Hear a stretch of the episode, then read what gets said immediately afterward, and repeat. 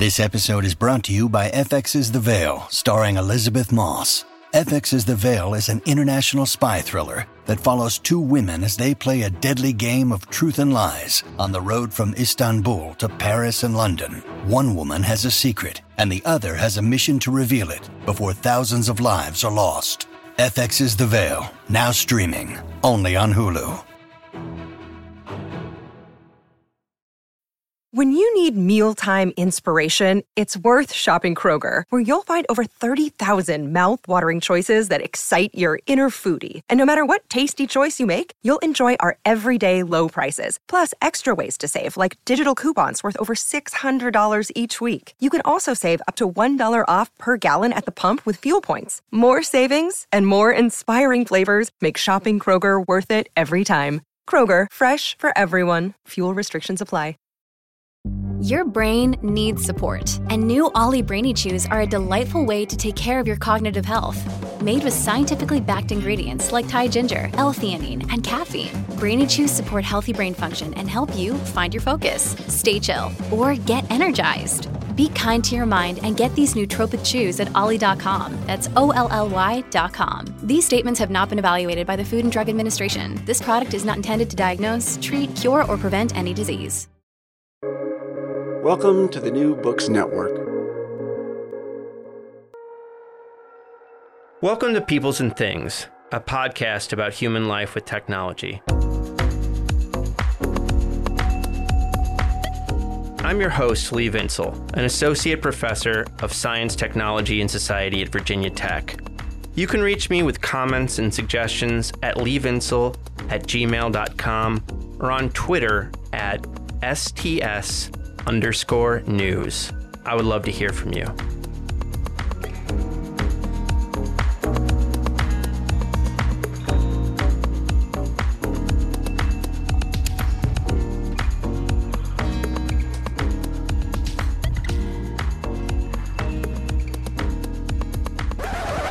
Wow. Hold on. What was that? Was that an advertisement that played before the Peoples and Things intro? That's never happened before. What gives? Hey, everybody, welcome to Peoples and Things. We're very excited to say that we have just joined the New Books Network, which is the largest network of academic podcasts in the world. The NBN currently has over 17,000 interviews with scholars, experts, and authors gets over 2 million downloads per month and is in the top 1% of all podcast networks in the world. You should check it out. The New Books Network supports itself through advertising, so you'll be hearing some of that in our episodes going forward. But honestly, I always thought ads would be coming if we were going to keep this show afloat. We'll be dropping a bonus episode sometime this week or next, explaining the partnership and also letting you know about some of our plans for the next year. And now back to our regularly scheduled programming. I think the topic of race and technology is extremely important not only for understanding our own time, but for understanding modern history in general. This is true both within the United States and in the world abroad.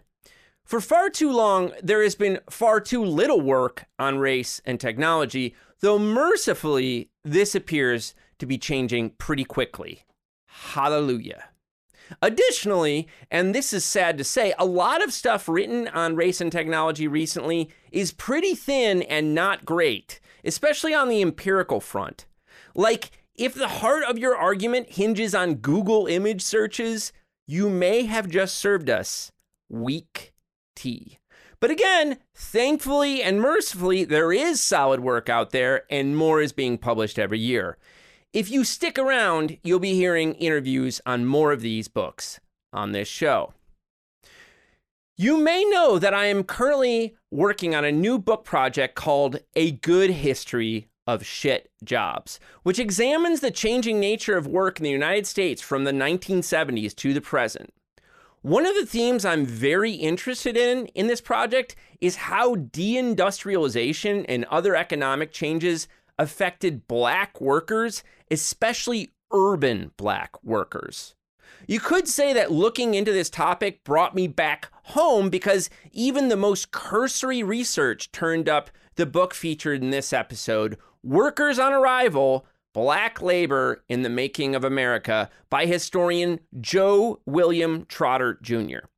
It was bringing me back home because Joe is the Giant Eagle University professor of history and founder and director of the Center for African American Urban Studies and the Economy, otherwise known as CAUSE, at Carnegie Mellon University, where I did my doctoral work. My interests at that time were pretty far afield from Joe's, but I have always respected his work. Indeed, his first book, Black Milwaukee, The Making of an Industrial Proletariat 1915 to 1945, has in the years since I graduated become a very important work for me. Not only because it is simply a good book, but because its appendices include a historiographical essay where Joe lays out how historians and other scholars have thought about his topic since the late 19th century. I believe that essay is a masterpiece, and I use it as an exemplar to teach graduate students how to do such writing.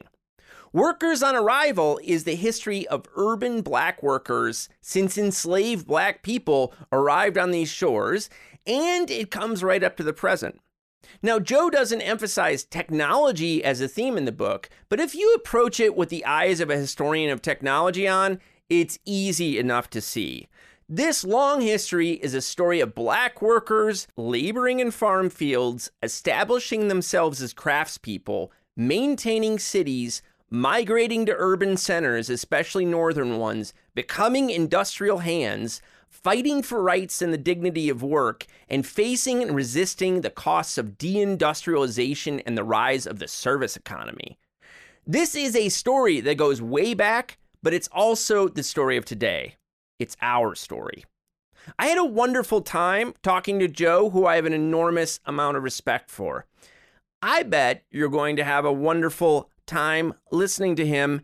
Hey, get excited!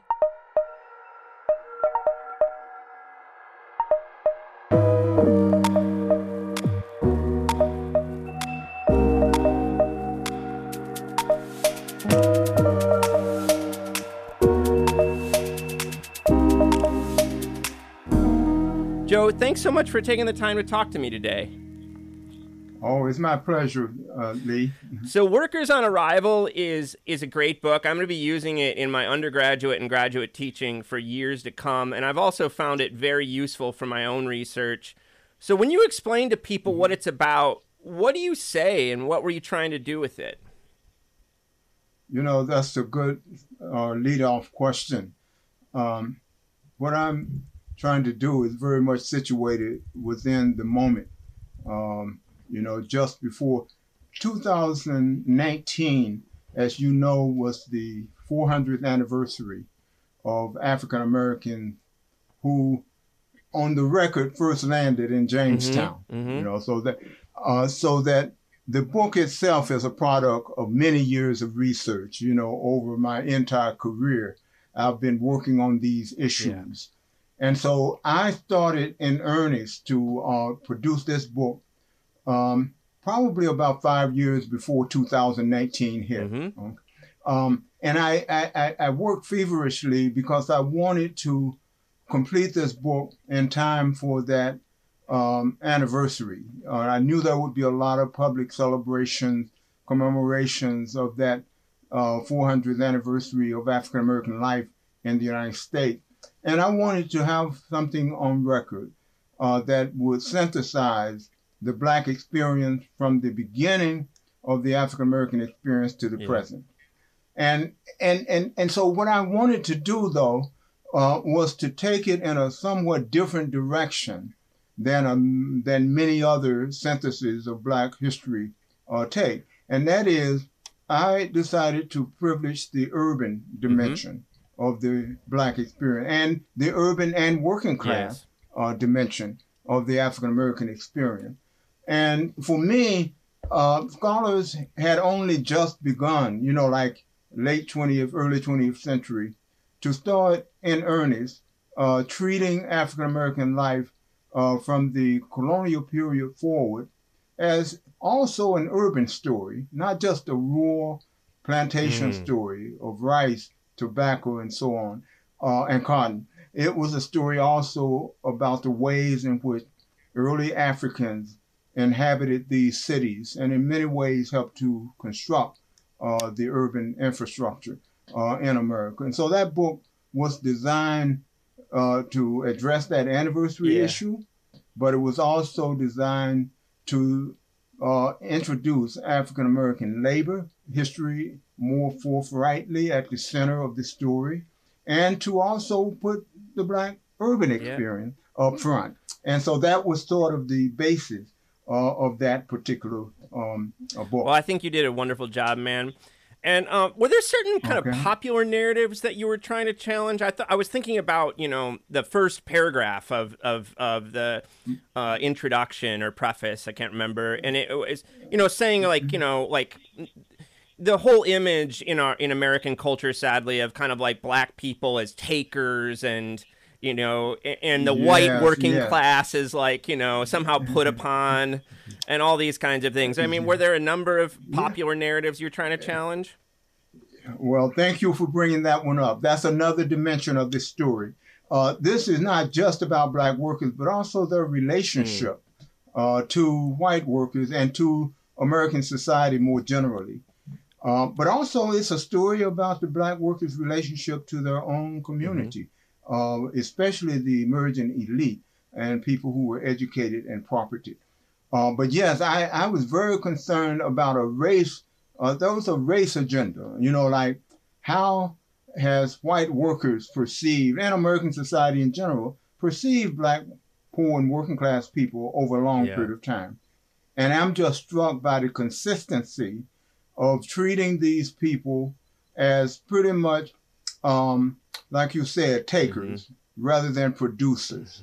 Um, and that these people, in some ways, lack a good work ethic. You know that they they are not energetic. You know they are not um, um, uh, builders. And so I wanted to uh, bring this whole question of productivity of black workers and their contribution to building uh, American society, and and not only just building the urban infrastructure. Uh, and if the story had been about agriculture, it would have been about um, black people building the agricultural infrastructure. Uh, because when you think about agriculture, uh, cotton, tobacco, rice, sugar, all of those, the land had to be prepared uh, for the cultivation of these crops.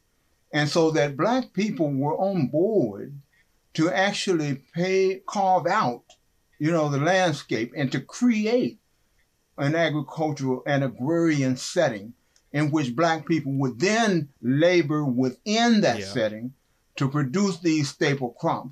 And so black people were laborers from the beginning in both the the, the rural and the urban environment. And inside the cities, of course, they were also builders. They were laborers on these uh, construction projects. Um, and they were also um, maintenance workers once the cities got started. Uh, they continued to work uh, to, you know, maintain and upkeep and to clean and to do all those other Yeah. things uh, that re- cities required. Uh, so yeah, so there was a story about trying to recover, in a way, the vibrancy of black workers as producers and contributors Yeah. uh, to the society in which they were forced uh, initially to live, and later on as free people of color. Yeah. Joe, one of the things I like to do on this podcast is kind of turn scholarship into a human story that it's done by human beings and, you know, who have their own personal trajectories. So, where let's just start. Where do you grow up, man? Um, Southern West Virginia. Oh. I'm, I'm a product. Yes, I'm a product of a coal mining family. Okay. My my father was a coal miner. Wow. Um, and uh, he worked in the coal mines for uh, over 20 some years before his death. Wow. Uh, and so I, and I, I come from a large family. My family, I had, um, there were 14 children Yes. in my family, four four boys and uh, 10 That's a lot of sisters, man. Uh, a lot of sisters, and and I get the benefit of that. that. It's been a great, it's been a great ride for Yeah. me. They because I had five sisters older than me and five sisters younger than me. And so, in a way, I had to develop a kind of sensitivity to the power of women Mm. because, you know, a young boy can't go challenging, you know, sisters who were some, you know, three, four, five, six Mm. Yes. years older, so they they could check that that masculinity, you know. Well, that's good for so us. yeah, so so so yes, I I I, I really and but the, growing up in West Virginia, by the way, um, just um, back in November, Mm. you know, this earlier this month, um, my nephews um, and my three brothers, we got together to take them down uh, to the coal mining area that uh, I that we grew up Yeah. in. You know, their uncles grew up in, and we actually visited and toured a demonstration mine, and and there were about fifteen of us, and we had a great tour, about two hours inside a coal mine that has been refurbished and made safe as mines can Yes, be yes. for tourists to take. And so, um, so yeah, so that heritage is important to me, and it really helped to shape the kind of historian I became and the kind of issues I would. Have. Yeah, that's great, man. And I, you know, you're you have a book on coal, right? That's your one book I haven't looked at, right? Is that right? Yes, that's Uh-huh. right. Coal, Class and Color. Cool. That was my second book, by the way. And I think that, uh, you know, I didn't want to do, you know, that close-up story Yes. first. You know, I and and I had become much more uh, involved in trying to understand the urban. Right. So that when I went to graduate school, Yeah. the cities were on my mind. Yeah. Please, you I was going to ask you how you became a professional historian. So tell us that story. Oh yeah, when I went to graduate, yeah. well, you you're uh, asking questions that I'm happy to talk about.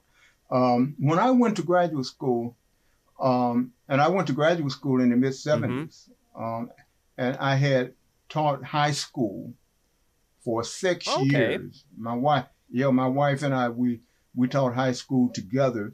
Although she was at a junior high, I was in, in a high school. Um, and after six years, we decided uh, that if we were ever going to graduate school, we probably needed to go then. Mhm.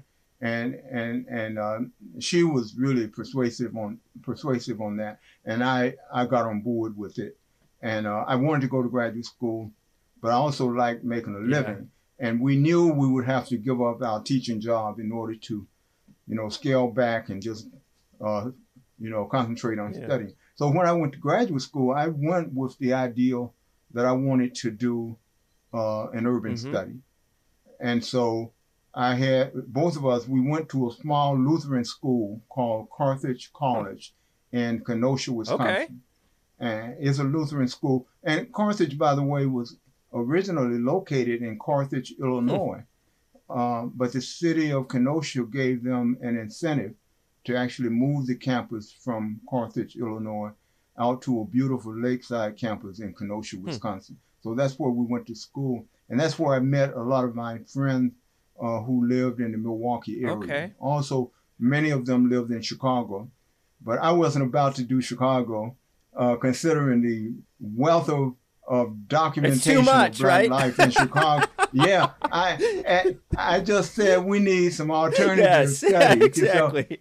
so, so I selected Milwaukee and I stayed with it. I never considered doing Chicago. but the irony is that much of Chicago's um, migration fed into uh, the Milwaukee Yeah. migration. So people often had a stopover in Chicago or some other small industrial town. Then they moved to Milwaukee. And so, yeah, so when I got to graduate school, um, uh, cities were on my mind. I I hadn't given uh, very much thought at all to the idea that there was a study waiting to be done in the area where I grew up. Yeah. up. And uh, you know, I was going to ask you about Black Milwaukee, which is a really important book to me. I, as I've told you, I use. I'll talk more about the interpretive essay at the end of it in a second, but uh, I use it in my Okay. teaching with grad students a lot. And you know, I wanted to bring it up because I think it's you know it's very workers on arrival is just you know another part of this long trajectory that you've been working on. And so you know, tell Yeah. people a bit about Black Milwaukee. Is it fair to say it's about this transition from rural? I mean, it's about the Great Migration in many ways, and it's about this transition from rural agricultural work to urban industrial work, right? Exactly, and I yes, I again that's my foundational book. I Yeah. mean, it is for it is for I uh, had the opportunity to think deeply about uh, the Black urban experience. Yeah. Uh, when I went to graduate school, by the way, um, I was coming from Kenosha, Wisconsin. Uh, my wife and I, we were both uh, active in community organizing in Kenosha, and and at that time, the Black Power movement was in full swing, and by the mid '70s, however, you know, like this whole idea of race 1st Mhm. and the way Black people conceptualize their future, you know, and their politics. Um, and so there's a great emphasis on racial unity, um, you know, solidarity among people of Yes. color. Um, and so, but by the time, um, by the mid 70s, um, a lot of critics had started to raise the class question Uh huh. And to really, yeah, they started to question this idea of overwhelming emphasis on the racial dynamic in Black life. And they started to say, until we get a handle on these class dimensions of African American Yeah. life, we're going to have an incomplete understanding of Black history and also an incomplete understanding of Yeah. American history. And so that's what sort of drove That's my interesting. study of Milwaukee. Huh. Yeah, and I, and, and so I had to really find a way to break out. Um, no, not totally break with it, but to really, you know, complicate Yes. my racial understanding of the black experience uh, by bringing in the way in which uh, African American, for example, the scholarship that dominated the literature when I studied in graduate school. And by the way, I went to graduate studies at Minnesota, and there was a man named Allan Spear Hmm. on the on the faculty. Allan Spear, in 1967, had produced this stellar community study of Chicago. Uh, and it was like uh, the making of a ghetto in Chicago. And I read that um, book, like religiously Uh-huh. read that book. And I also read a lot of other urban stuff, but that was a real model Yeah. When I hit graduate studies. I had just done a summer um, graduate course because as high school teachers, you had to uh, periodically go back to school Uh-huh. and you would have to take some courses. And in this case, I went, I took a course in urban uh, history and I wrote a paper on black urban uh, life. Uh, had I not written that paper, I'm not sure I would have found my way into That's anybody's graduate school fascinating, because I didn't have I didn't have a great writing sample Yeah. uh, to give before I wrote that paper, and and at that point I was accepted into the program at Minnesota, Hmm. uh, and so and so in other words, the ghetto dominated scholarship, and Yes. it was a process, and I was taken by the way it helped under, us understand a lot about Black life, but then as we talked more about class and tried to figure out ways to incorporate a class dimension, it became clear that the ghetto model was limited yeah. and that it didn't it didn't go far enough toward illuminating Yeah. some other and so that's why in a way I sort of flipped you know the coin in a- in a way uh, over and and centered the dynamic of what I call proletarianization. Uh, I put that at the center of my analysis. Uh, and then I didn't deny that the ghetto was Mm-hmm. important, but I uh, I actually argued that you can understand the ghetto better by looking at. Yeah, exactly. so that was my argument. You know? Well, Joe, I mean, th- this kind of like the way you just explained that of like really getting into the the literature on the ghetto, but then seeing its limits and going beyond it and coming up with a new framework that incorporates what came before and doesn't just overthrow it or throw it away. I mean, like, Yeah. dude, that's your spirit in a way. Like, when I read, like, the when I, I mm-hmm. teach, so I teach an appendix in Black Milwaukee, which is a historiographical essay on Black urban life that you wrote.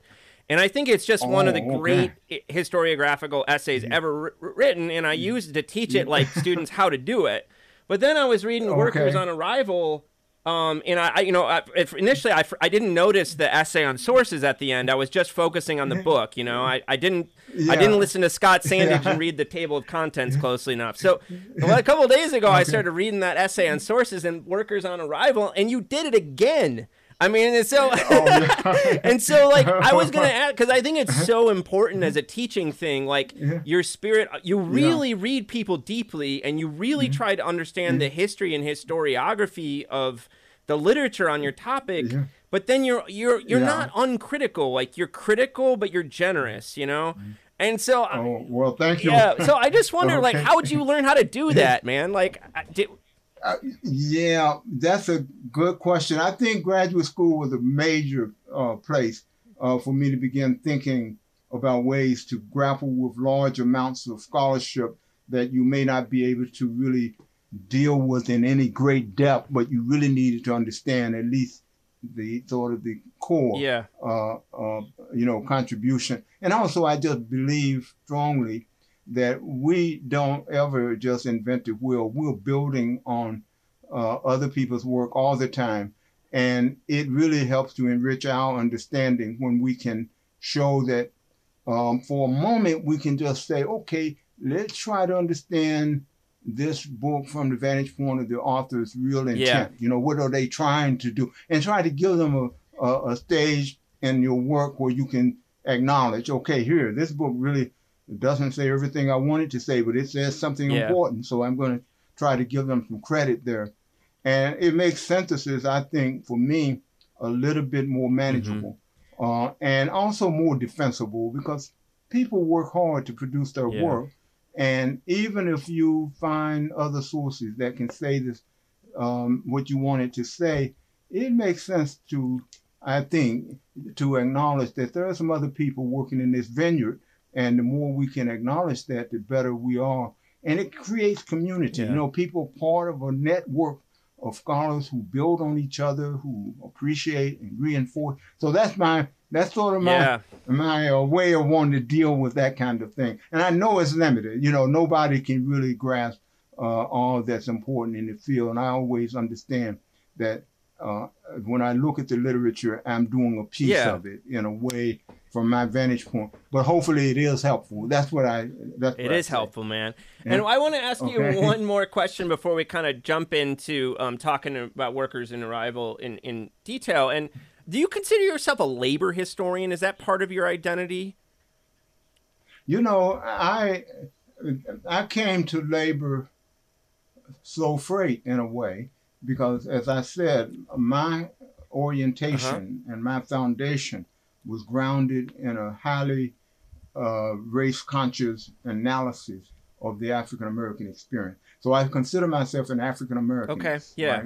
And so that means that I take race seriously and I try to see how black people across all kinds of internal divides, whether it's gender, class, age, generational, they, they black people share something Yes. uh, around that whole process of racialization that is taking place in America. So I try to claim, you know, I am an African Americanist, but within that framework, I'm an ur- um, uh, an urbanist. Uh-huh, you know, uh-huh. I, I I claim the urban uh, myself as an urban historian um, in a real way. That's sort of the setting in which most of my actual analysis takes place inside the urban context.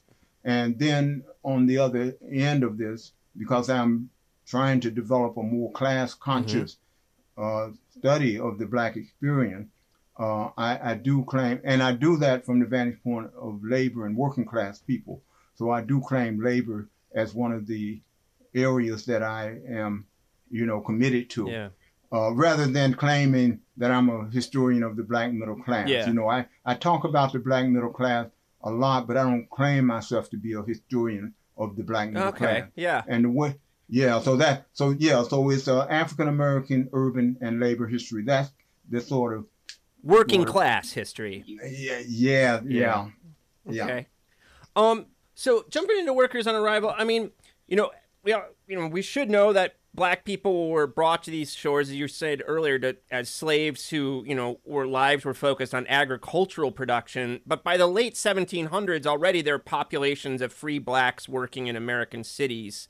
So, Yeah. so tell us a bit about the genesis of the black working class and you know how it emerged and what its early characteristics were. Yes, okay.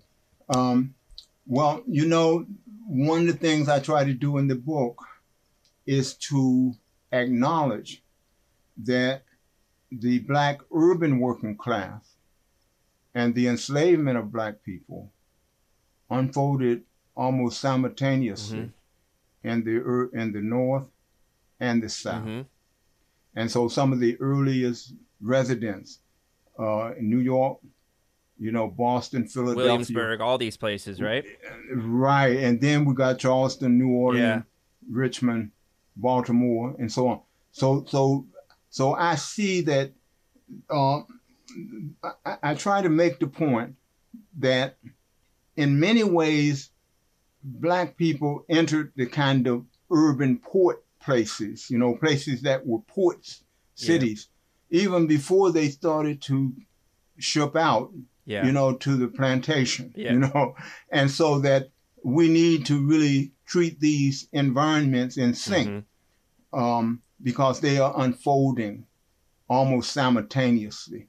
Uh, and so that, um, but I do make the point that the colonial period, you know, this, I, you know, for lack of, of a better term and way of framing it, I do treat the the entire period before the Civil War pretty much as the pre-industrial Yeah, age Yeah, sure.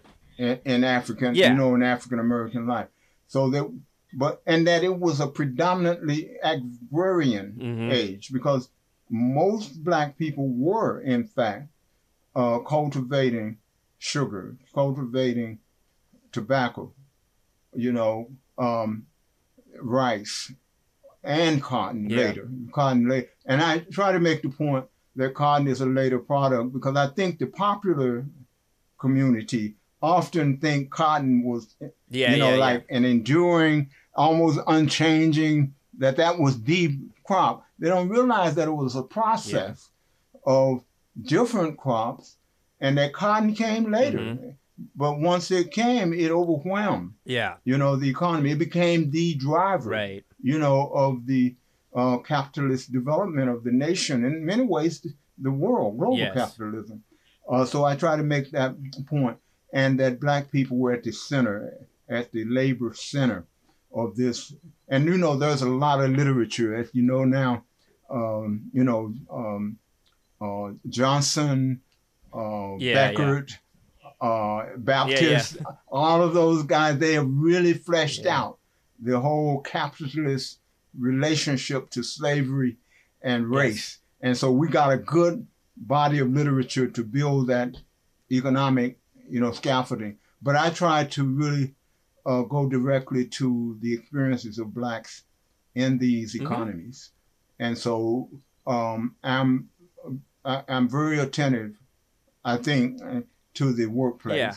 And so that in the workers on arrival, I really build upon, uh, you know, the sort of, you know, well, well, actually, I don't do too much of the agriculture and workers on arrival. Yeah, well, you don't have okay? to, right? It's But- not your but- focus. Yeah, but but yeah, but I, I acknowledge that, um, and so but then moving into the cities, I I, I try to make a point uh, that um, black people were not just general laborers in the cities, you know, uh, unskilled, whatever, however we want to put it. Uh, they they were crafts yes. men and women, and that was an important component of the pre-industrial workforce. That black people were part of an artisan Yeah. class, and and in some ways, I argue that uh, the period from about the end of the American Revolution uh, to the first decade or two of the 19th century, that some people have suggested that that was a golden age of the black artisan, Right. because because you know so there was a significant you know body of people who were carpenters, Yeah. blacksmith, coopers, uh, all of those uh, craft. But by the um, late antebellum period, uh, these black craftsmen were on the down down. Yeah, dude, that was it was and, fascinating for me. You know, yeah. I love that early yeah. craft, uh, early er, er, early okay. Republic stuff. You know, I'm kind of nerdy about that stuff. Okay. But I didn't know this story. okay. Um, and then you kind okay. of, you know, you one of the stories you tell is that you know it, the reason it's on one of the reasons it's on downturn is because it's kind of being attacked from all these different sides. There's mob violence. Yeah. There's European immigration. Uh, there's all these efforts yeah. to so-called repatriate, you know, free blacks to Africa yeah. and other places. And as you put it, early African American workers and their families would not take these limits on their freedom without a fight. So tell us a bit yeah. about how how they resisted and tried to make a space for themselves. Yeah, that's good, Lee. I'm really just um, uh, very appreciative of the way you have uh, really zeroed in on some of the things that I was hoping people would take away from the book. uh, but yeah, there there is this. Um, it's almost like the the old story. We would say that there are victimization histories of black people. Yep. Um, and and for many you know decades, we understood we had to write that history because there was so much denial of the way in which black people were exploited, denied rights, mm-hmm. and you know, sort of trampled trampled on. And so we needed to write that history. Um, but I do give a lot of attention to the idea that look, these people were not just, you know, victims of these conditions under which they lived and worked. Uh, they were also thoughtful people yes. who um, envisioned different ways that they could um, affect changes in their lives, both their, their work lives, the lives of their families, their community. Yeah. And so all along the way, whatever the work regimen may have been, and however unjust that regimen may have been, I tried to talk about ways that black people intervene into that system and they help to modify some of the impact. Uh, and you know, one of the one of the things drawn directly from labor history more mm-hmm. generally is this whole ideal of um, of um, uh, transiency, mm. you know, mm. leaving a yes. job, you know, quitting, mm-hmm. quitting. And then in the case of the enslaved, fugitive. Yeah, yeah. I mean, fugitive just, you know, and so the fugitives in a way dovetail with the behavior of free yes. workers. Uh, it's only that they are stealing away, yeah. right? Their own time, their own bodies and then free workers are sort of saying, "Oh, I'm not going to." I'm out of uh, here, man. You know, they, uh, right, exactly. That's it. And you hear a lot of that today, yeah. right? so, so that was one strategy, yeah. you know, and I like to make make that because you see, that strategy um, created a lot of misinterpretation of the black workers' experience. They were called unstable uh, they were not dependable because look at them. They're yeah. moving all the time from one job to the next. They don't stay in a place. They're not, mm. you know, they don't, they're, they, they're not stable. Right. They're not reliable. They're not dependable. Right. And so we had to reshape that narrative into one in which, wait a minute, did you talk to these people about why they're leaving? Yeah. Uh, and, and when you do investigate uh, the underlying causes for leaving, you begin to see a different interpretive yes. frame uh, for understanding. So yeah, so that's one strategy. Yeah. Uh, but the other one, the other one, there are a lot of others, but uh, I put a lot of emphasis on their, um, you know, building families. Yes. Also, you know, they they they work hard to build families and and to really create opportunities to really, um, you know, connect, you know, with their kin. Mm-hmm you know, so that's that in a way was a strategy, but the community yes. building beyond that was especially vibrant. Uh, they uh, tried to build. initially, they were informal networks, you know, with uh, different people would connect with each other without any formal apparatus, uh, but they knew that they could depend on each other in different ways. But then they started to build these organizations, and so churches, yes. fraternal orders, small businesses, all those things start to come to the fore. And so I like to, at one level, reinterpret uh, black entrepreneurship as a labor mm-hmm. strategy, mm-hmm. uh, as well as a strategy toward trying to become middle yeah. class. You know, so that if you're really a worker who, uh, you know, you feel like you've got skills, but those skills are not recognized, then you feel like maybe I could market my own uh, skills. Yeah. You know, I can go into the marketplace. Maybe I can even hire some other African Americans, and we can really liberate ourselves mm-hmm. uh, from these ways. You know, some of the so yeah, so there are yeah. a variety of tactics that I like to uh, explore and to bring to the f- forefront. Yeah. Well, it's fascinating. Uh, you write mm-hmm. about how following the Civil War and emancipation, black people initially, you know, often idealized a land ownership and agricultural life, but these dreams were undermined by a number of factors, including white power and eventually the rise of Jim Crow and all these kinds of things that are kind of familiar. So, how did emancipation yeah. kind of set the stage for the rise of the black urban industrial class that you've been studying for so long? Uh, okay. Yeah, uh, excellent question. I this period is um, pivotal moment in African American history um, because for the first time, at least in legal terms, African Americans are free. Uh, they are entitled uh, to the same rights, privileges, immunities, yeah. you know, as all other citizens. But uh, but the truth is, they don't get equal access mm-hmm. Uh, to those rights. Uh, but it's important. I, I I I don't argue that emancipation was of no sure. consequence. Even even during those early years where we began to see the so-called black codes and all of the violence and all of the uh, suppression of freedom uh, of the emancipated people, I, I, I, just can't make the argument that it was slavery by another yeah. name. You know, just it, it, it, there was something different mm-hmm. about freedom, and so I try to make the point that uh, it was real. Blacks had more options, uh, but those options were stymied time and time again uh, by some practices uh, by almost everybody mm-hmm. played a role in, in undercutting.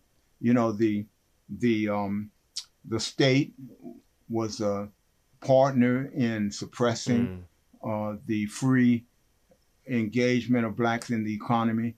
Uh, of course, former um, landowners, ex ex Confederates, they were very much involved in undercutting the capacity of black people to be free, and even the um, the philanthropists mm. or or the reformers or or the people who came from, from the north to the south to sort of set up yeah, these schools yeah. and mission, missionary society, they also reinforced a kind of um, uh, um, uh, coerced yes status for, for blacks.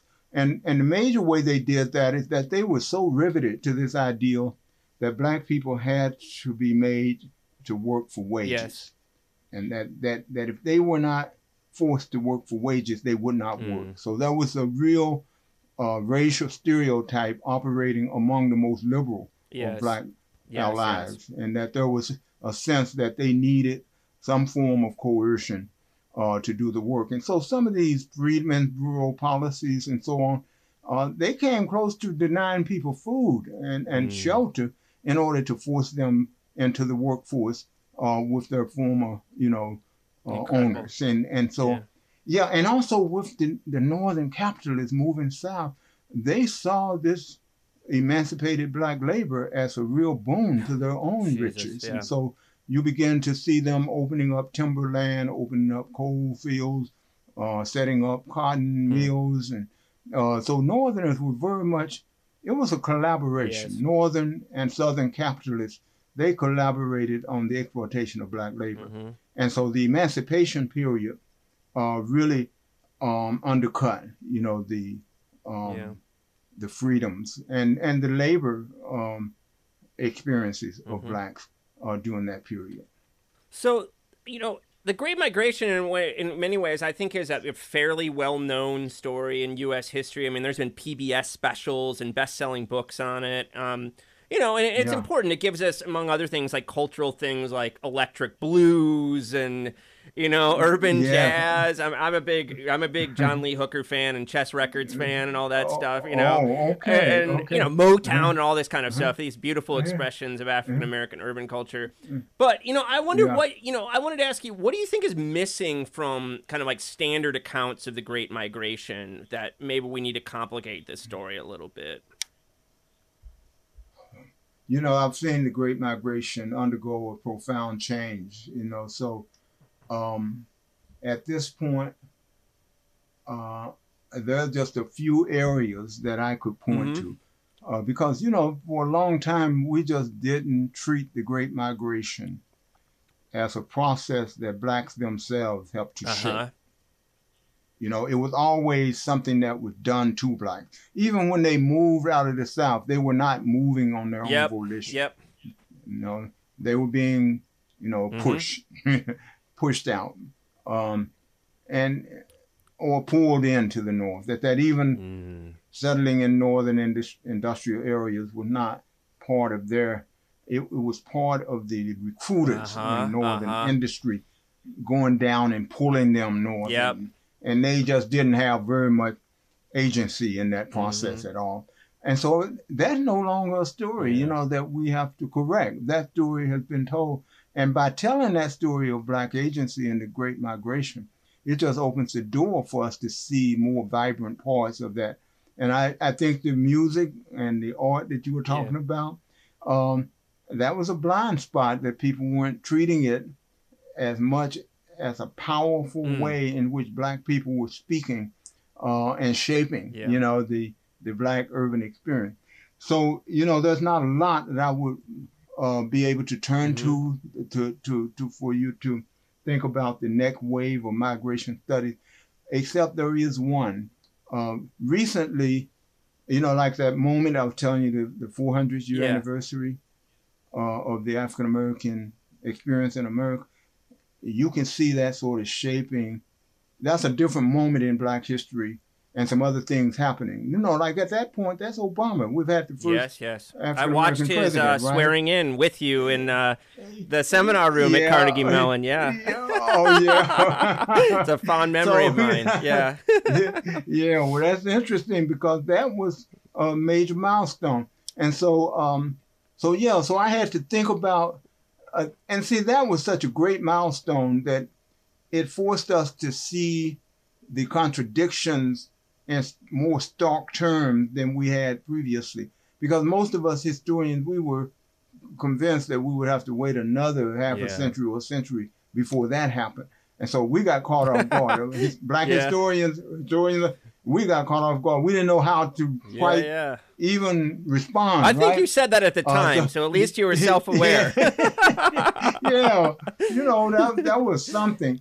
Um, but but Lee, over the last five years, let's say over the last 3 Mhm. years, um, well, Trump was elected in 2016, right? So, we can just say over the last five years or so. Um, and even over the last year, the landscape keeps changing, Yeah. right? We keep getting these these signals that are very mixed and uh, you know they're um, I'll just say contradictory. You know, for example, the election, the midterm election 2022 in Black History term, man, produced some amazing performances on the part of blacks. Even when they lost the Yep. election, they were making, you mm. know, making a bid and, and a serious Yeah. bid and, and making serious inroads on the electorate, Yeah. right? And so you have that happening. And then in the same year, I think roughly within roughly the same year, you have Buffalo, you know, like Yep, yep, this, yep. you Yep. know, mass killing in Buffalo in a supermarket. Uh, and then you get Ketanji um, Brown Mhm. Jackson uh, becoming the first female Yeah, Supreme Court. Supreme yeah. Court justice. Yeah, and then not to mention um, Vice Mm-hmm. President, you know, of the of the United Kamala Yeah. Harris. And so you try to, and so now this is the moment. And then we got the attack on the nation's Yeah. Capitol, um, and the threats to American democracy, and and now we have to, as black labor and urban historians, we've got to write, and then we got the pandemic, Mm-hmm. right? We got the pandemic. So we're situated in this moment. And so to answer your question, the pandemic is the one I wanted to point to. I think the next wave of uh, migration research, urban research, got to take care of that health issue. Yes. Got to connect African Americans to uh, past pandemics, Yes, past epidemics, totally. past disease, I hear you. past Yeah. you know, in the in the medical. So I think that is another frontier to be Yeah. crossed. And and and because many of these African Americans, for example, if you say what made black people migrate, we're good at economics, we're good at education. We have not said that black people move to get better health Yeah, totally right. you Yeah. know? Yeah. And frankly, uh, Lee, in my own family, I have a brother who just wrote a memoir on his life, Oh. but he incorporated the Trotter family, and it's a memoir on medical Oh, experience interesting. because he was born with congenital heart Uh-huh. disease, um, and he had multiple heart operations across his lifetime. He's still living, and you know, doing pretty well, but Yeah. struggling still. Uh, you know, but he wrote this book, um, and one of the things that stand out in that book to me is how our mother, after our father passed away, one reason we moved from coal camps to small town in Ohio is so he could be closer to Mm-hmm. Yes. medical treatment. yep, yep. That there was no way he was going to get uh, heart yeah, I hear surgery. you. in in the cold Yeah. town. So so so that's an area that I think is wide open. Yeah, that's cool. You know for yeah for this next Mhm. wave, and there's a lot of technology stuff Oh, absolutely. right down yeah. your alley in this medical this medical field. Yeah. Uh, it is just uh, so yeah. So that's an area. And actually, I'm trying. I wrote an essay for a book called Pandemic Divide, Uh-huh. and I wrote an essay in there, and that's where I really go into details about the way African American work Mhm. exposed them to all Yes. these diverse diseases and opened the way um, ultimately uh, for something like you know COVID to hit with a vengeance uh, on that particular population. That's great. I- I- I'll send you. I'll try to remember to send you. There's this. Uh, there's an edit. No, collect. Um, what do they call it? Special issue where a bunch of historians wrote about Thomas Piketty's new new book, Capital and Ideology, and one of Oh, the one of the best essays in there is about um, inequality in health. Um, and Oh, by a historian, Oh. Johann Matthew, who I think is at Princeton or Rutgers, Rutgers maybe. And Oh, I'll send it to you because I think it connects deeply to what you're talking about. We need to get more into the kind of Okay. embodied history of health history and how it yeah, played a role in all this stuff. yeah. I would Yeah. like that. I would appreciate it. Um, yeah. Can you tell us about the the racial job ceiling? And one of the reasons this is kind of an industri- in when black people started working in industrial jobs. One of the reasons I'm I'm Mm. Yeah. interested in this question is I see a tension here between the I mean, and you you draw out this tension between the opportunities that industry provided black workers, but also how there. Right. was um, limits that they're constantly bumping up to. Exactly. Well, Lee, I, I am just amazed at you know the way you you dealt into these issues. That's a major issue in African American labor and working class history. Uh, and see, one reason why it's such a significant and daunting part of the story is because the Great Migration generated a lot of excitement among among black people. I'm talking working class, you know, like grassroots black Yeah. people, you know, from the bottom up. Uh, moving to Chicago was a great move for a lot of people. They celebrated that Yes. move in no uncertain Yes. term. Um, and to Detroit, Mm. To New York, all of those cities, uh, as difficult as life may have been, um, it was hard to squash that optimism about life in those cities. Um, and part of it, no doubt, had to do with uh, the racial environment, you know, having to tiptoe around Southern Jim Crow on a day to day basis was different from having to live in Harlem or the south side of Chicago, even though we know that the roots of lethal policing starts Yes. early in the Great Migration in those places. But compared to the South, you know, for at least a moment of the Great Migration, those things um, seemed like you know there was a breakthrough. You know, so so the job ceiling, and then getting jobs. By the way, let's say the First World War, black people didn't get a lot of jobs above what we would call the baseline mm. unskilled, so-called unskilled general labor job. They were just getting them inside the okay. factory. But they, they, for the most part, that first wave did not get a lot of operative yeah. jobs, you know, jobs as operative. Um, and so they were more or less doing the same thing inside the factory that they were doing outside the factory. Yeah. But they were inside the industrial economy, and therefore their proximity and their engagement with the workplace sort of opened up, you know, some channels yeah. for them to experience some gradual movement into some of these production jobs. Um, but you know, the meat packing industry is a great yes. example where they were just cleaning. You did you see that that film called The Killing Floor? I haven't seen it yet. No.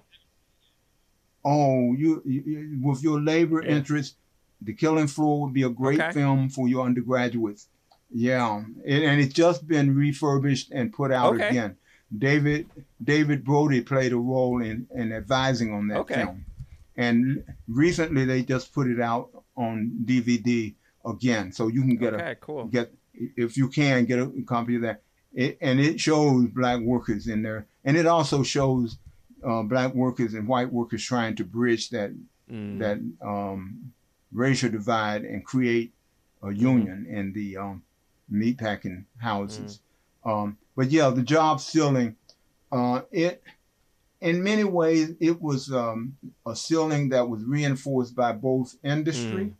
and workers, white mm-hmm. workers. White workers were very protective yes. of their, you know, their yes. turf uh, on those jobs, and so they created some pretty stiff barriers uh, that black people had to navigate in order to get into those. And by the jobs. way, I mean this is um it connects to our health discussion we just had too, because like you know I know the automotive story uh, best. Yeah. Because you know uh-huh. that's that okay. was my research early on, and like you know, black workers were often yeah. doing like painting and all these very dirty, very that's health right. and de- detrimental jobs. You, you know, exactly. Yeah, exactly. You got it.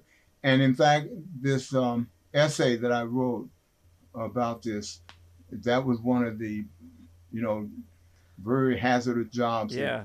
Really uh, undercut the health of black workers.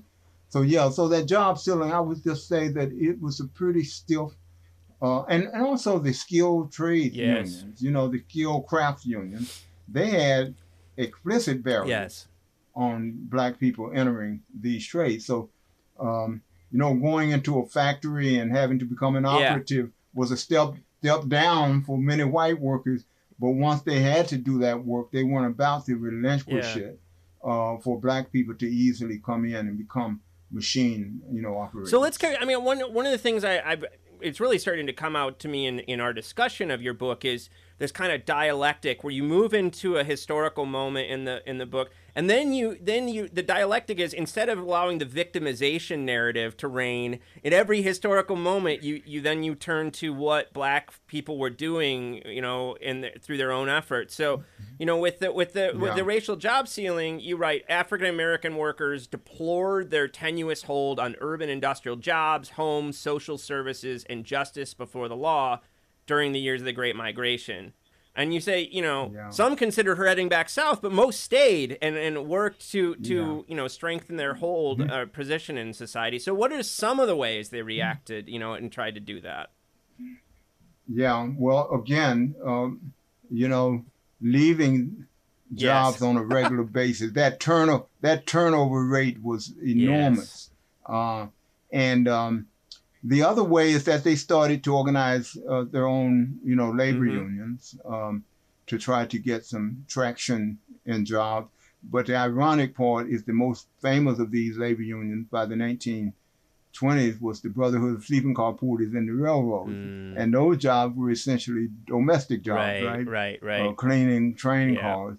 But there were some black railroad unions and uh, uh, uh some what you might call um, carpenters Yeah. unions, some brick mason unions, all black Uh-huh. unions. That was another strategy that they used to try to compete um, in the labor force and to create more opportunities for themselves. And and during this period, uh, one of the things I'm beginning to look at more now is that uh, some of them actually started construction Oh, companies fascinating. uh, that they would try to yeah they would try to employ their own Mhm. people get contract to build black churches Uh-huh. repair black churches other institutions to really help themselves um, and and also of course they they joined the NAACP and and started to level Yeah. legal uh, struggles against some of these barriers that they knew were unjust and that should have been challenged you know legally and in the courts Yeah. so the strategies are numerous. Yeah. Um, and but the way I argue for the interwar years is that ultimately uh, there was a convergence of middle and working class black activism, so that racial barriers were so strong that limited black access to education, uh, to training, especially hospital and nursing, Mhm. you know, schools, that there was a way in which black communities converged Uh-huh. and created a sense of solidarity in building some of these uh, separate and what I call the creation of the black metropolis. They Yes. start to build their own their own city within the Mhm. city uh, to try and service their own needs uh, within that, including employment needs. Mhm. And in fact, one of the great arguments for black business was that it becomes a vehicle for Mhm. employing black Mhm. people. Uh, so black business people were, were pushing that line, and then black working people were also, of course, pushing to get alternative employment. So the uh, and so there's a lot you know, going on, a lot Yes. of strategies cross cutting. Some of them intention, Yeah, you know, yeah. because there are times when when the strategies were in opposition, you know, to each other. Yeah, and I mean, I should just say, I mean, like, there's so much in the book that we can't cover in, a, in an interview. But like, but one of the things that I really like about the book is that you do go over through so many strategies. So I think I would just direct readers. You Yeah. know, that's one great reason to read the book. Um, Yeah. okay. um, you know, so one of the things, you know, I think that this is well known in your historical circles, but I was thinking about, you know, how in popular culture we tend to focus on the story of the civil rights movement on segregation and like buses and lunch counters and all these things, and for good reason, right? I mean, there's there's those are important Right. stories. But what your book really draws out so centrally is the the labor and work as- aspect of the you know of the the, the what you call the modern black freedom struggle. So you know, but you say you write Yeah. by by 1970 the modern black freedom struggle had demolished the Jim Crow order, and we you know I think we know in general outlines that story, but. You know how did it how did it open up new opportunities for black people in, in, when it came to employment? Yeah, yeah. You know, that is a brief moment. It really Yeah. is a very brief moment. Uh, but when you look at the statistics on black uh, population movement into skilled Mhm. jobs uh, and into jobs that are defined as middle class, Yes. uh, the num- the numbers increase Mm-hmm. significantly.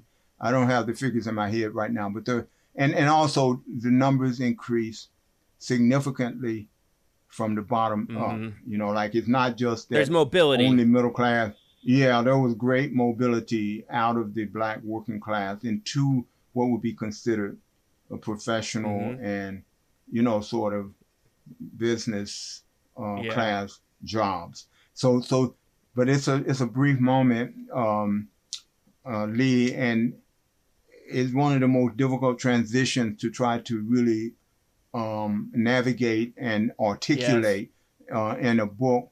But I, I tried to make it clear that the civil rights movement was a success in significant Right. ways, and that we can't we can't you know dismiss. Just like you were saying about you know, slavery earlier, that something real changes. Yeah. Right. Yes, that's right, and that's what I argue for this. Yeah. You're right. That's exactly. It's an argument that, could, um, but then pretty quickly, and also the laws. You know, you start getting uh, court decisions that support uh, affirmative action, that support more vigorous movements to eliminate the color line. Um, that called labor unions to task for their discriminatory Yeah. policy, called businesses to task. So there's a moment there where the state seems to be a real ally for black people, federal state in particular. And so I, I like to make that point. Uh, but that moment of opportunity closed Yep. pretty quickly. Um, and it's, it's a devastating um, Yeah. closing um, because African Americans, uh, just as they're making that breakthrough, uh, that whole Well, dude, that's where I want to go next. Uh, Yeah, I mean, I so like. Know, Okay. Mm-hmm. reading your book, I experienced like this acute irony that I think I, I knew about, and even Yeah. I would say even knew very well on a like a purely intellectual Mm-hmm. Yeah. level. But then it, it just hit me on this emotional level, like a gut punch. You know, Yeah. and the irony is, that, Yeah. you know, you write that by 1970, the modern black freedom. You know, I already quoted this: modern black freedom struggle had demolished the Jim Crow order. Well, then we're into the 1970s when the U.S. economy hits the Yeah. skids. By the late 1970s, Yeah. we have a fresh wave of deindustrialization and plat cultures. Yeah. So the modern black freedom Yeah. struggle undermines, you know, it doesn't completely destroy, but it undermines a terrible system of oppression. But then it's right into Yeah. real economic hardship, right? Exactly, exactly, and that's that's part of the African American story historically. Yeah. You know, the way you make certain strides forward, and then you hit this Mm. brick wall. You face another uh, crisis of, Yeah. of um, you know survival, and uh, yeah. And see, right now, Lee, I think that what we're going to have to do, is we're going to have to um, revamp this narrative a little bit. Um, you know, I wrote this book, finished this book in around 2018, right? Um, I think now, in the context of knowing more about how the post-industrial period is unfolding, uh, we, and I, in, in my book, let's just say I tended to focus on um, deindustrialization and the downside of that process for black Yeah. workers. They start to enter the service industry, Right. low wage, few benefits, uh, very very difficult jobs, you know, to to to navigate, and they suffer. That's that's sort of the story Right. right, there. And they suffer. Not without that, they, as you point out, they're they're Mhm. reacting. They have agency. They're doing things. You draw on the literature to, to tell that story. Yeah. Yeah. Um, but here's the other thing. Um, recently, I'm working on something with another scholar, mm, three scholars, in fact, is another book on an edited collection of essays on the Black urban experience. Okay. And one of the arguments that um, uh, our essay makes, and you know Clarence Lang? No, I don't. way? Clarence Lang is an African American historian who wrote a book on St. Louis. Okay. And uh, Clarence has brought to our attention a body of work on Latino Uh-huh. history, uh like late 20th, early 21st century, uh, where scholars are beginning uh, to look at this deindustrialization Yes. uh, from the vantage point of how African Americans, Latino workers, workers at the bottom, they were not only suffering from the downside of the industrial economy, but they were fueling the revival of the new economy. And that's a big, big. Huh. big difference in argument. And the Um, new new economy means different things in different circles. So what's it mean here? Yeah. It, it means the jobs that are fueling the health Okay. industry. Yeah. Yeah. Yeah. Yeah. Uh huh. Yeah. And in Pittsburgh, uh, you Yeah. got Gabriel the Winant's healthcare book system. and stuff You- like that. Yep. You you got it Yeah. exactly.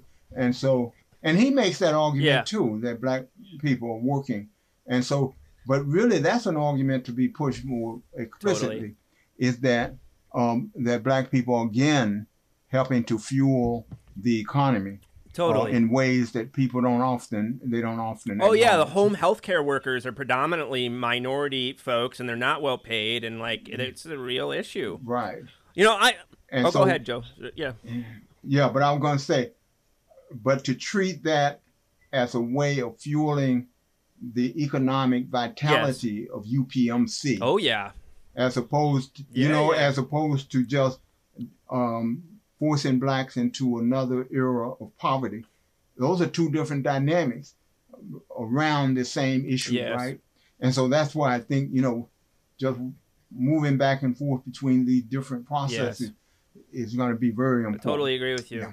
Okay. Yeah, I I mean, I, so I grew up. Uh-huh. I grew up in Joliet, Illinois. I don't know if I ever talked to you about this. So, Oh. um, I, I I didn't know you were from Yeah. Joliet, but when I was in Evanston, Illinois, as an undergraduate, I learned about the prison. yes, yes, to two prisons, Joliet and Joliet. Stateville. Yeah, that was our economy, yeah, man. well, that's what Yeah. I. That's the only thing I understood about Well, Joliet.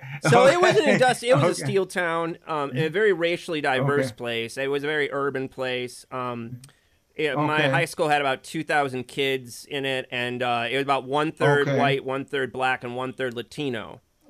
And, and Oh, s- is that right? so Oh, this man. is you know there was a lot of poverty by the nine you know the nineties when I was I was a teenager. Um, but this is Mm-hmm. What kind of what drives my I care about this stuff because you know I come from a very particular place and I saw people struggling Okay. and you know this is kind of drives my um my my whole interest. Okay. And, I also am working on a, a research project. It has this kind of funny working title called a brief history of shit jobs which is uh, like the rise of like bad Oh, you know bad Oh. employment since the 70s basically so Yeah. you know one of the stories i've really gotten interested in and i wanted to get your take because it's something you've been thinking about for a long time is i become interested in debates in the 80s and 90s about kind of urban black ghetto stuff like william julius wilson's when work disappears.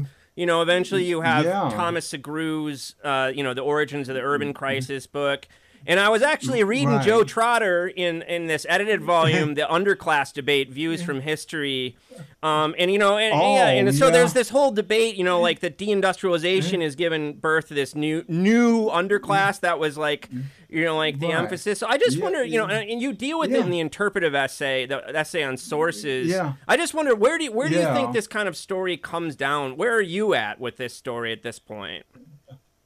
About the the, urban- um, deindustrialization. Yeah, and the and the, uh, the underclass and all these kinds of debates. yeah um yeah I, I i think that um one of the things about the underclass um debate that wilson in a way Right. initiated you know uh, uh is that um initially it did the same thing that some of these earlier these other earlier studies did, and that was to ignore Yeah. the agency of the very poor people that they were talking about. That that was my big beef Yeah, yeah, with yeah. some of the the earlier um but then Wilson came back with a, a volume called When Work Disappears. Yeah, You know that's the that one, I just quoted. Yeah, I love that book. Okay, yeah, that's what I thought. Okay, the, the other one was the truly disadvantaged. Yeah, you're right. Um, but then that one gives a little more attention to the experiences of the workers uh, and the poor, you know, uh, and also a more ethnographic, Yeah. right? A more ethnographic uh, perspective. So, so my my thinking is that um, we need to do more with the issue from the vantage point of those people who are defined in those terms, Yeah. you know, and to really flesh that out, and also to not treat them as permanently divorced from the workplace, um, because they are, you know, informal, under the table work is an ongoing part of their Yeah. lives, uh, and uh, so almost all of them are working uh, in some form. Uh, so to treat them as a segment uh, divorced from the workplace, I think is Totally. uh, problematic. We have a trouble dealing with Um, transiency, like you said earlier. Uh, just in terms Yeah, of thinking, we have yeah. trouble dealing with it. I think you know. Right. Yeah. Yeah. yeah. you're right. Do you know a book on Milwaukee called um, Evicted? Yes, I know that book. That's a great book. Okay. Okay. Yeah. Uh, I think it's relevant to this story that we're talking about. But that one is a great victimization dimension to Yeah. all that. Um, but I, there may be some things I'll have to take another look. But there may be things in there that give you a sense of the agency of these Yeah. people.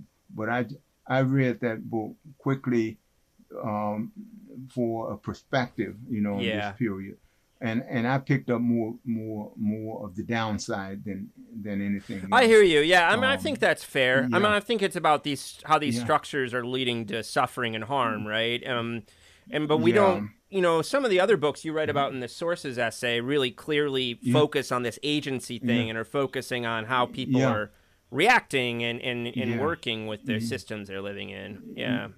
Yeah. You know, I had one other Yeah. question for. Oh, So- go ahead, Joe. You- No, no, no I just Yeah. wanted to say, yeah. So th- so I think my perspective on this is still Evolving. taking Yeah, shape. Okay, yeah. because because we're still in Yeah, the moment, right. We're not quite we're not quite out Yeah. of that deindustrial. This this new configuration is No. is still unfolding. No, I think it's feeding all the Okay. Trump and all this other crap very much, you know. Yeah. And, um, yeah. Mhm. Um. Well, you know, I mean, I think you know the other question I wanted to ask you about. I, I one of the people I've started focus on in a, as a character in this new um book project is actually Obama, but I'm I'm I'm starting with his early days as a community organizer because that. The organization he worked Oh. on uh, with in Calumet in the South Side was basically f- Yeah. focused on deindustrialization and job loss in black communities, right? And so I Okay, become really okay. interested in his early work, you know, as a, as a young Okay, guy. and, and so I don't know. I yeah, like I mean, do you have any tips for me on on things I should look Oh no, I think you, I think you're already on All the right, right track. all I, yeah, because I I thought about Obama's election and his work, Yeah. uh, and I you know I I didn't get into it as much as you're going to, but I I I felt that his candidacy was grounded in the working class. Yes. You know the way the working class uh, were experiencing certain issues and the way they could be mobilized uh, as voters in this Yeah. uh, new politics. You know, so I'm glad to see you do Yeah. that. Yeah. I mean, I think there's unfortunate like- parts of him. Like he becomes in the, by 2006, he gives this, or 2006, yeah, he gives this talk, 21st century schools for 21st century jobs, which is kind of really yeah? buys into like education as the answer to all social problems in a way that you know there's yeah. there's some unfortunate sides of his story too but i just think he's a fascinating Okay. character to kind of Yeah. trace through the time Oh, man. so yeah Well, look, I'm delighted that, to hear you talk about Yeah. this project. This, this, I think, is very worthwhile, and I think you are very well situated to do that kind Yeah. of work. Uh, so yeah. So you know, this has just been a delightful conversation with yeah you. you do joe Uh, and yeah, and, and and when you you know have something you published or want me to look at, I'll be happy to Yeah. look at. Can you tell? So Yeah. can you just to end up? Can you just tell people what you're working on now? You kind of talked about this edited volume you're working on. Do you have any other irons in the fire right now? Yes, I do. I have a number of things that I'm working on. A lot of this is synthesis Yeah, work. you're good at it, so Trying to good. draw together. you're trying to draw together. Well, the, most important one is the uh, book on African American uh, uh, healthcare Okay. and the and historical perspective. Uh, I, I did a, a short essay for a book called The Pandemic Divide, and it's a collection of essays that tries to make sense of the impact of the pandemic on Black communities. Uh, and that essay um, looks at African American work Yeah. Uh, from the colonial era. It builds on the uh, Workers on Arrival book, but it delves deeply into the rural Nice. experiences Yeah. of blacks uh, in, in in in the first part of the book, and talks about cotton, rice, tobacco, sugar, uh, all those jobs, and connect those jobs to a deleterious health Absolutely. impact Yeah. on black workers. Yeah. And then I take it to the um, you know the early emancipation period through to the present, and it, it is the consistent focus is on you know we talk a lot about um, the pandemic has to be understood in historical perspective, but often people just invoke history. They don't really nail the historical study down and try to systematically uh, trace out the impact of Yes. that historical Yes. process on the present. So that's what I try to do in that essay.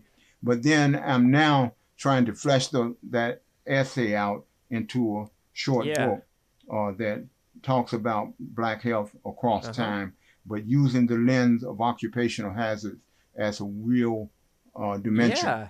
uh, that we need to pay attention to. So that's that's one item.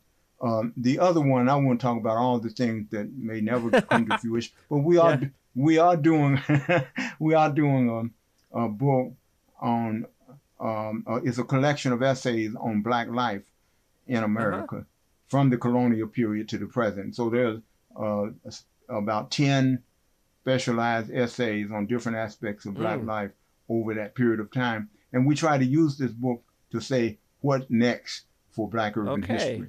Uh, and the University of Pittsburgh Press has given us a contract uh, quite a long time ago, we should say, and so we've just had to keep adding to this. Yeah, book. yeah, yeah. so now, now we're at the point where we're saying by the first of 2023, we hope to be able to send it to the press and let them um, make some decisions about, you know, publication.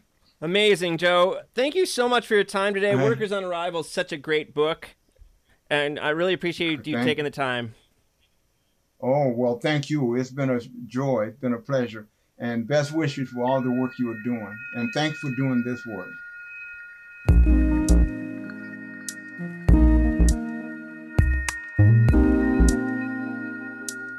I hope you enjoyed this episode of our podcast. Peoples and things, like most things in this world, depends on the work of many people. I want to thank my brother Jake Vinsel for writing the music for the show.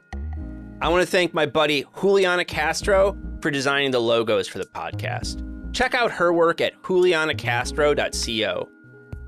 Peoples and Things is a production of Virginia Tech Publishing and is supported by the Center for Humanities and the University Libraries at Virginia Tech. Production activities are hosted in the Athenaeum, a space in the library that acts as a hub for digital humanities teaching, learning, and creation. Joe Fort is the media production manager with Virginia Tech Publishing and serves as producer and sound engineer for Peoples and Things. Mandy Lamb is the production assistant. For information about other podcasts from Virginia Tech Publishing, visit publishing.vt.edu. I also want to thank you for listening. Thanks.